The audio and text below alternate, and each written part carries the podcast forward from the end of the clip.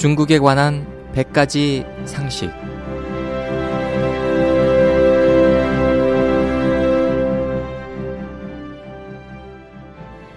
여러분 안녕하십니까? 중국에 관한 100가지 상식 홍승일입니다. 1970년대 말 덩샤오핑은 중공이 30년간 인위적으로 국민 경제를 파괴한 죄를 급히 보완하고 중공 집권의 합법성을 만회하며 더 나아가 기득권도 보장하기 위해 중공을 이끌고 정치 대약진에서 경제 대약진으로 뛰어넘는 동시에 정치적인 열광에서 경제적인 열광으로 나아가려 했습니다. 이렇게 하여 중공은 한 극단에서 또 다른 극단으로 나갔습니다.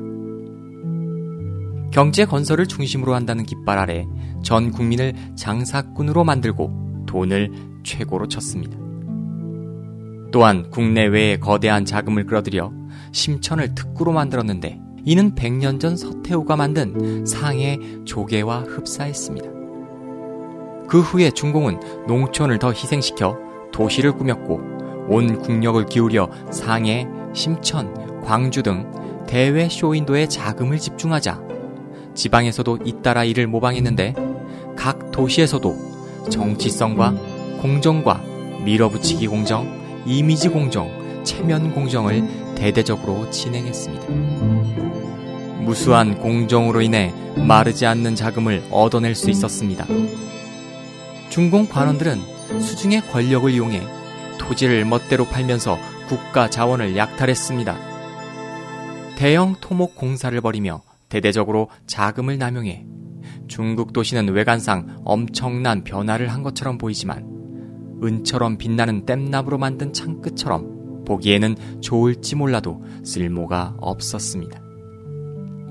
건설 과정에 정치와 경제가 유착해 서로 이익을 얻기 위해 재료를 줄이거나 훔치는 것이 보편화되어 수많은 부실 공정을 만들었기 때문입니다. 그러니까 중국에서는 다리가 끊어지고 길이 매몰되거나 고층 빌딩이 무너지는 참사가 비일비재하게 발생하고 있습니다. 상해의 고층 빌딩은 우후 죽순처럼 일어났지만 지면은 급격히 침식되었고 북경도 겉으로는 휘황찬란해 보이지만 한 차례 폭우만 지나가도 휘청거릴 지경입니다. 표면적으로는 번쩍번쩍 빛나 보이는 중국 도시는 종이로 만든 등처럼 찌르기만 하면 찢어집니다. 겉은 금과 은으로 장식했어도 속은 헌 솜과 같다. 중국에 드나들면서 중국의 놀라운 변화에 감탄하는 사람들이 보게 되는 것은 바로 이런 유형에 속하는 쇼윈도에 불과합니다. 동시에 정경유착으로 이익을 챙기기에 급급해 강제로 철거민들의 주택을 부수고 땅을 빼앗고 있습니다. 중국 도시의 화려한 고층 빌딩 배후에는 이처럼 억울한 사건들이 가득합니다. 강제로 철거당한 주민들과 땅을 잃은 농민들의 분노와 원한은 하늘을 찌를 듯한데 중국 도시의 극적인 변화 뒤에는 바로 이런 배경이 자리 잡고 있습니다.